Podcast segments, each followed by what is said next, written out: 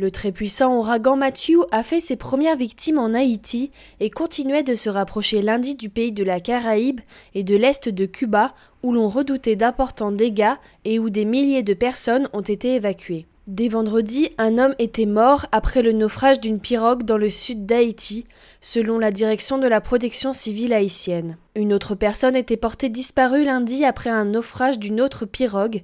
L'œil de l'ouragan se trouvait lundi soir à 325 km au sud-ouest de la capitale, Port-au-Prince, et poursuivait sa lente progression vers le nord à 13 km heure. Selon les prévisions, le centre de Matthew s'est approché de la côte sud-ouest d'Haïti lundi soir, continuera à s'approcher de l'est de Cuba mardi, avant de passer près ou au-dessus de certaines portions du sud-est des Bahamas mardi soir et mercredi. C'est ce qu'a déclaré le Centre américain de surveillance des ouragans basé à Miami. Celui-ci fait état de vents soufflant à près de 220 km/h avec des bourrasques encore plus puissantes, classant Matthew en catégorie 4 sur l'échelle de Saphir-Simpson qui en compte 5.